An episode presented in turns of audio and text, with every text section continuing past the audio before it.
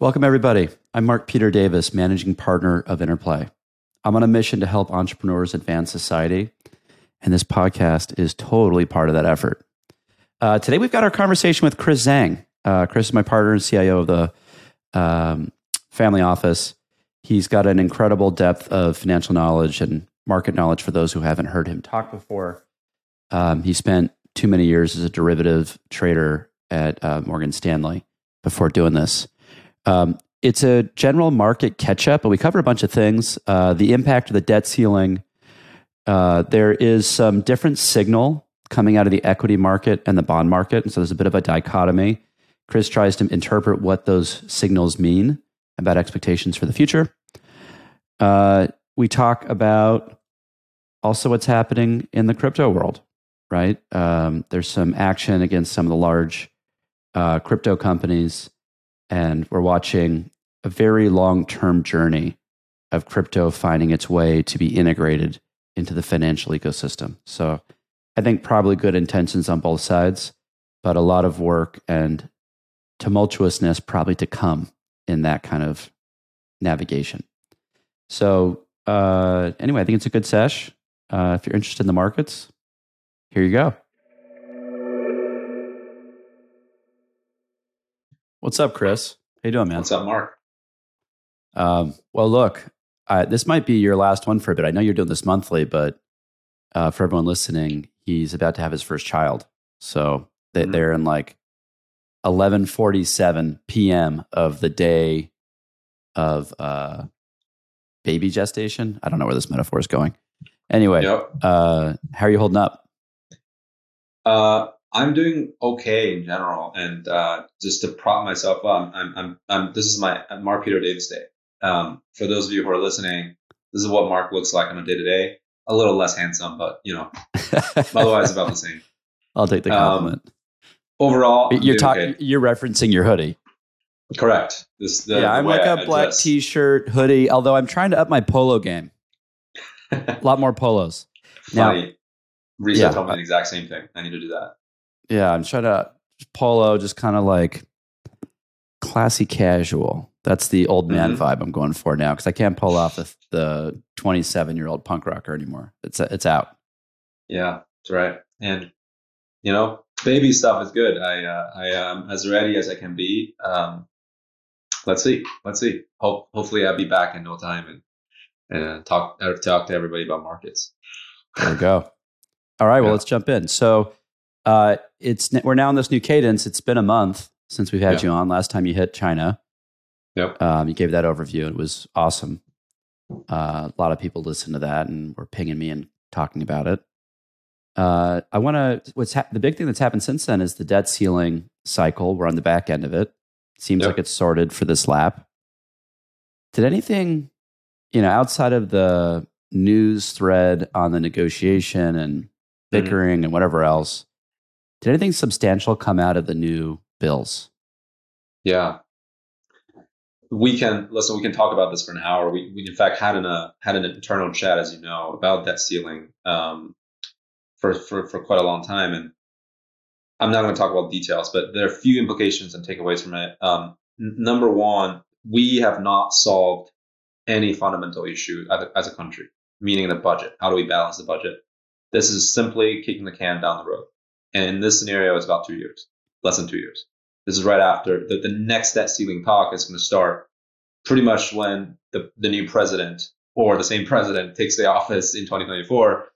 Um, and and and and, there, and we're going to go at this one more time. And, and this bill made it even more difficult for the one coming up uh, to pass through.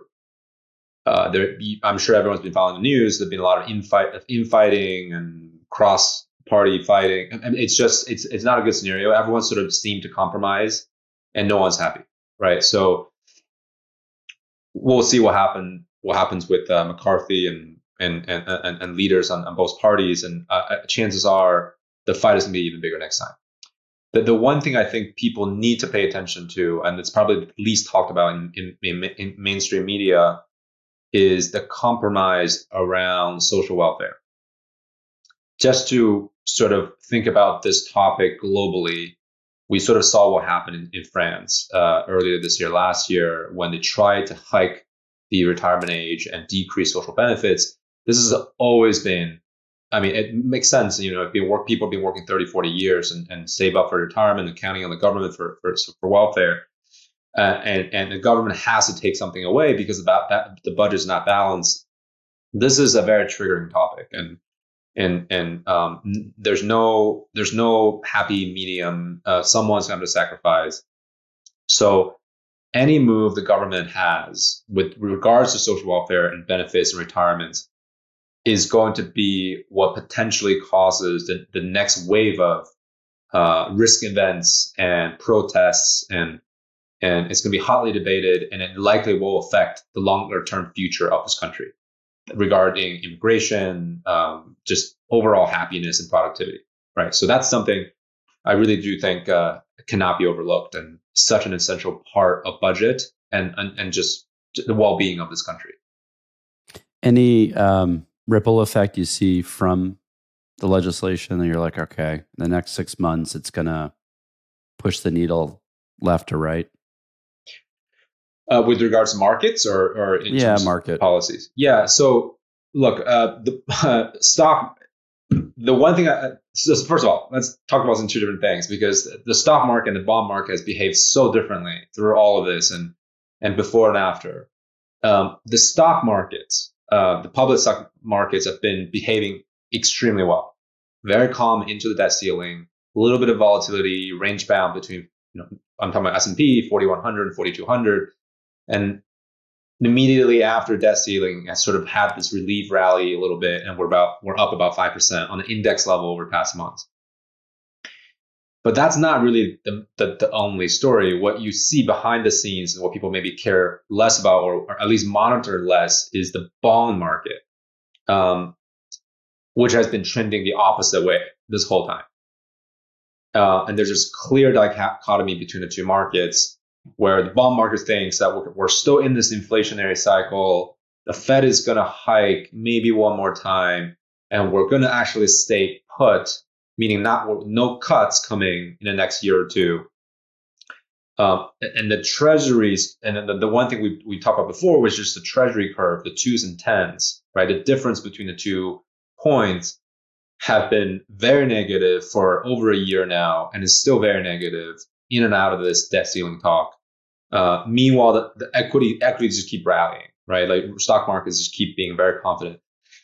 Both markets, and it's important to know, are supposedly forward-looking, right? The stock price you see today is supposed to reflect what people think, what participant market participants think six months, nine months down the road.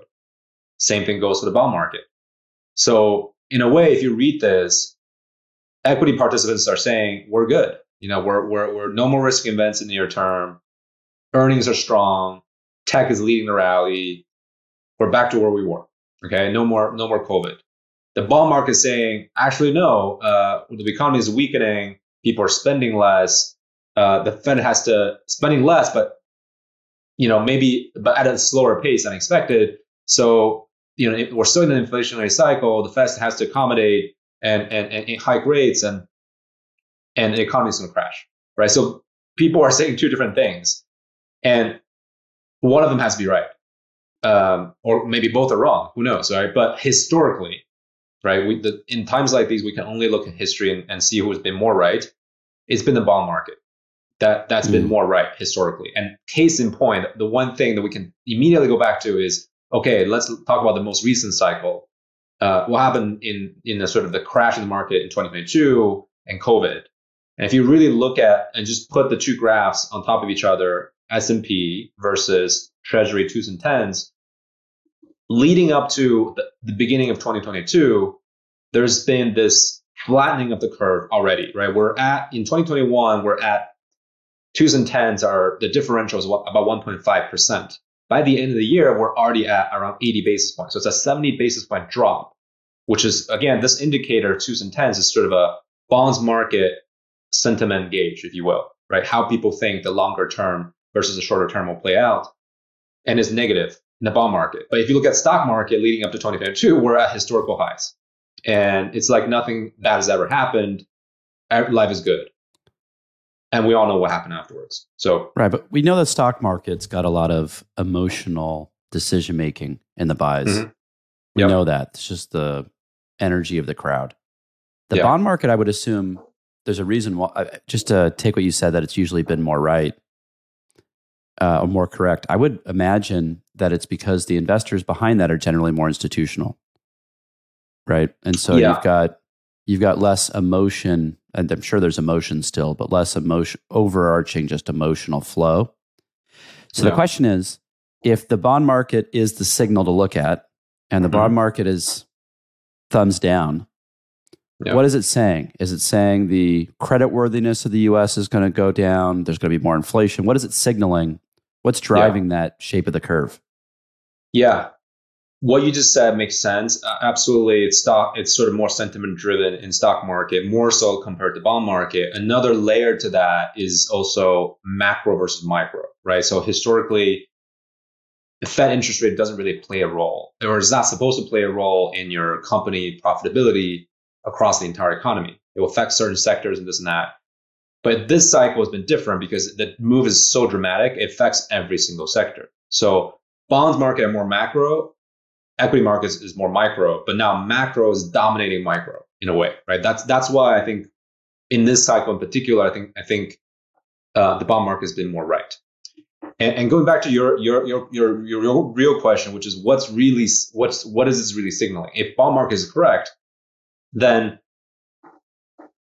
we're basically still in an inflationary cycle, and the long-term credit credit credit worthiness of the U S treasuries and U S bond market and and and and is it's going down, as you can as evidenced by the rising interest rate in the in, in the longer dated part of the curve. If you look at ten-year treasury, we're back at the highs, and uh, spe- specifically on the back of this whole debt ceiling talk, the confidence of the in, in, of for, the, for global market participants in U S economy is still there. Just to be clear, right? We're still doing incredibly well on global stage, but has been decreasing. That confidence level has been decreasing over the past few months, and and certainly in a, in a trend over the past few years, um, going lower.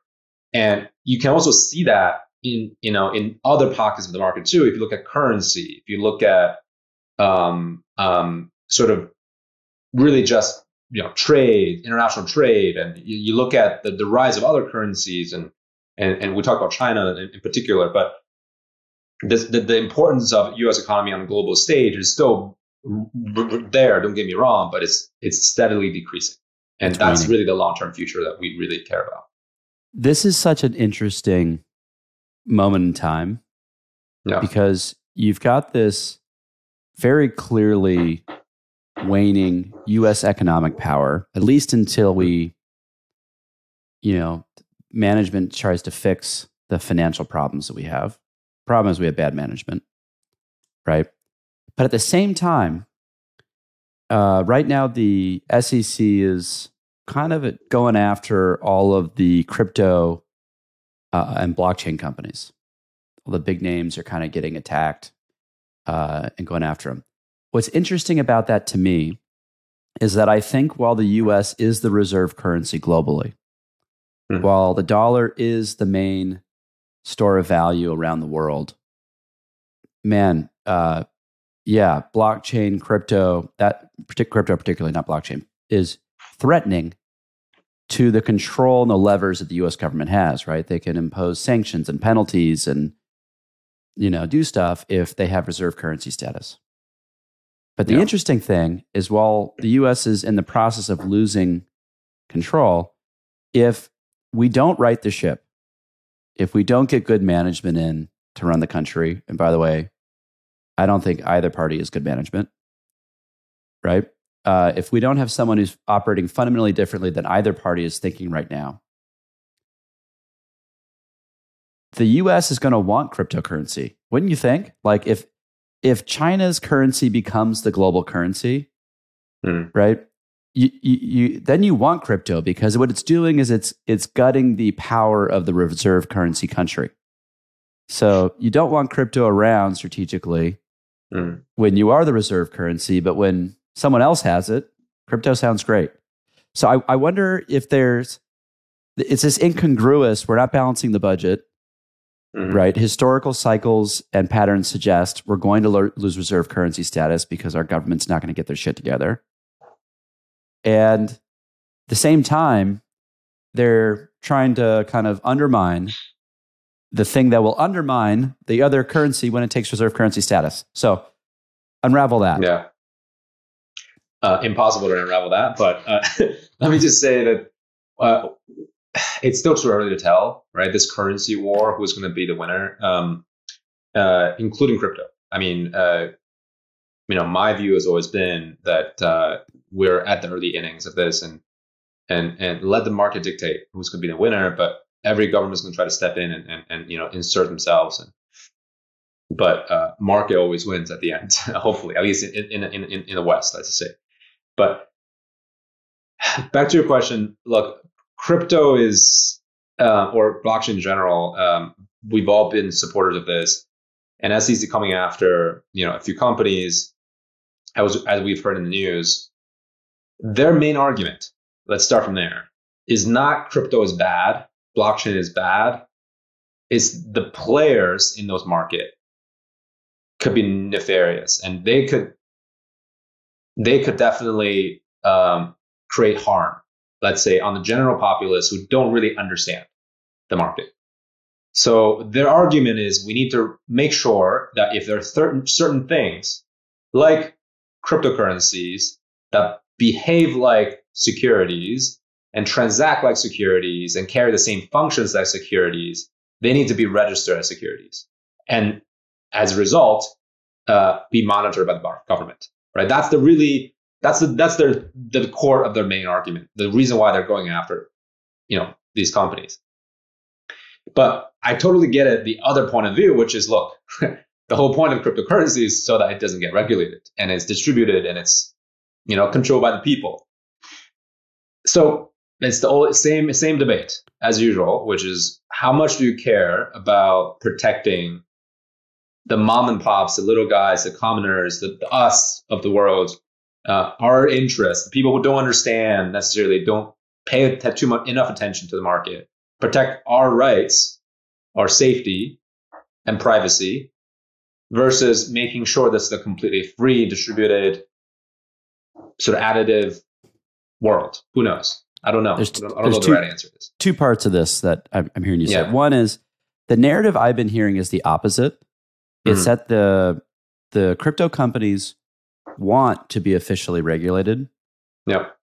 And what they're doing is they're being told, I think they're being told they're out of compliance, but they're not be- being given an option to be in compliance, and they want to be regulated and in compliance. That's my understanding. That might be wrong. Now, may- maybe I, that's what they're saying, but they're not acting. I don't know. I'm well, probably well, the part that they cannot be at the mercy of headlines. The, the yeah. part that, exactly to your point, the, the part that they cannot really be in compliance is this registration of securities, right? Imagine Bitcoin has to be registered as a stock, right? Like, and that's impossible. That defeats that defeats the whole point of Bitcoin. So, how do, what do you do? Um, I don't know the answer to that. Uh, that yeah. has no. They need to make laws that sort out. Yeah, it's going to be complicated. Um, the second piece, which I think is more of a macro policy that's that kind of trends beyond crypto, is the government has generally said as a philosophy, mm. if something is complicated, we're not going to let people with less wealth buy it. And I think they're using wealth as a proxy for intelligence yep. and sophistication, which doesn't hold to Agreed. Be. Uh, and I think it serves to promote asymmetric opportunities. Right. There's a yep. look, we're in venture capital, right? Um, yep. Venture capital, when you get with the right firms, is a wonderful, high performing asset class. But accredited investor laws and a bunch of these laws don't allow people with normal incomes to buy yep. into these assets. And that doesn't feel great to me, because I know what we're capable of yielding and the kind of money we make people. And I would love for other organizations, other people to be able to participate in that, not yep. not just limited to the wealthier institutions. Now, the one good thing is the institutions are usually representing the rest of the population. If it's a retirement fund and we're managing their money and we make the money, well, we're creating wealth for everyone, all the retirees coming out of that system. Hmm.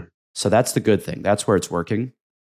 But I wish there was, I don't have all the answers, of course. Yeah. Just got a lot of questions and some bad opinions. But um, I wish there was a more egalitarian, more flat way to give access to these investment opportunities. Agreed. I, I, I we I couldn't agree more there. I'm registered with the S E C. I know the law. I know the rules. I know I know what you know, the, their their main goal is trying to protect. But it, to me, at the same time, in, the reality is that that the ec- economic the number one contributor to economic inequality is access. Um, and to your point, credit investors, qualified purchasers, these are all defined by your net worth, your your your existing investments in the space, and. And it doesn't make much sense. And basically, it comes down to the richer you are, the better access you have. Well, how does that make sense? So, right. What if you're a totally P H D agree. student studying rocket science or econo- economics, yep. and you have no money?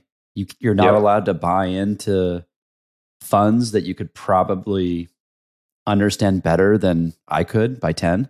Mm-hmm. You know, doesn't makes doesn't make sense. sense. Now, maybe that's an edge case I'm coming up with.